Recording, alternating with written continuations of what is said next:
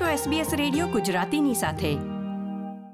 નમસ્કાર, સોમવાર તેરમી નવેમ્બર બે હજાર ત્રેવીસના મુખ્ય સમાચાર આપ સાંભળી રહ્યા છો નીતલ દેસાઈ પાસેથી SBS ગુજરાતી પર.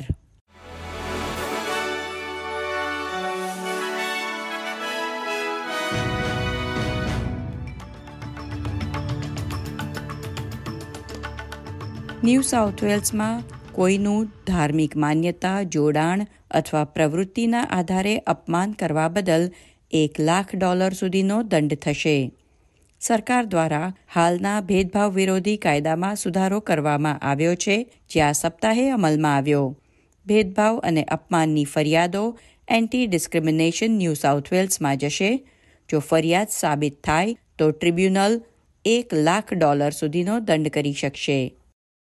ફેડરલ સરકારે ખુલાસો કર્યો છે કે રોબોડેટ યોજના અંગે સોળ સરકારી કર્મચારીઓ પર તપાસ કરવામાં આવી રહી છે.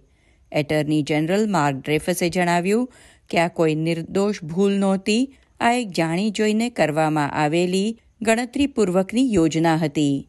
રોબોડેટ અંતર્ગત ખોટી રીતે હજારો ઓસ્ટ્રેલિયનોને સરકાર તરફથી તેમના નામે મોટું દેવું છે એવી નોટિસ પાઠવવામાં આવી હતી.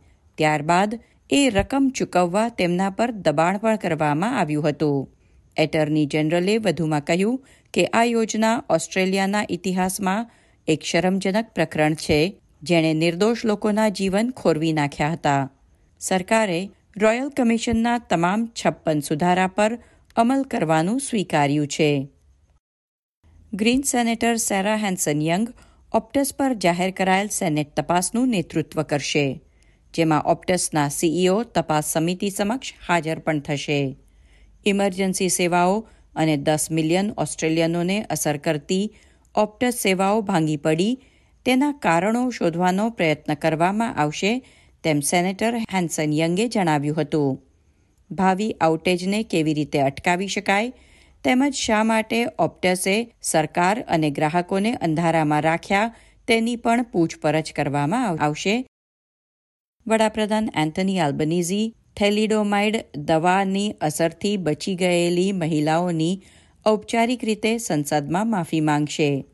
ગર્ભાવસ્થા દરમિયાન મોર્નિંગ સિકનેસ તરીકે ઓળખાતી પરિસ્થિતિ નિવારવા અનેક મહિલાઓને થેલિડોમાઇડ દવા આપવામાં આવી હતી, જો કે તેનાથી નવજાત શિશુને નુકસાન પહોંચતું હોવાનું જાણવા મળ્યું છે. વડાપ્રધાને કહ્યું કે તેઓ ઓસ્ટ્રેલિયન પરિવારોએ ભોગવેલા દુઃખ માટે ઓગણત્રીસ નવેમ્બરના રોજ હાઉસ ઓફ રિપ્રેઝેન્ટેટિવ્સમાં ઔપચારિક માફી માંગશે. ત્યારબાદ કેનબેરામાં એક રાષ્ટ્રીય સ્મારકનું અનાવરણ પણ કરવામાં આવશે. પેલેસ્ટાઇન તરફી અને ઇઝરાયલ તરફી સમર્થકો દ્વારા રાષ્ટ્રવ્યાપી પ્રદર્શન પછી ઓસ્ટ્રેલિયાની સરકારે મધ્ય પૂર્વમાં યુદ્ધ વિરામ સામેના તેના વાંધાઓ હળવા કર્યા છે. વિક્ટોરિયા પોલીસે જણાવ્યું કે શુક્રવારે રાત્રે કોફિલ્ડમાં પેલેસ્ટિનિયન બિઝનેસમાં શંકાસ્પદ આગના બનાવ અને હિંસક અથડામણ બાદ મેલબર્ન સીબીડીમાં પિસ્તાળીસ હજાર લોકોએ પેલેસ્ટાઇનના સમર્થનમાં રેલી કાઢી હતી.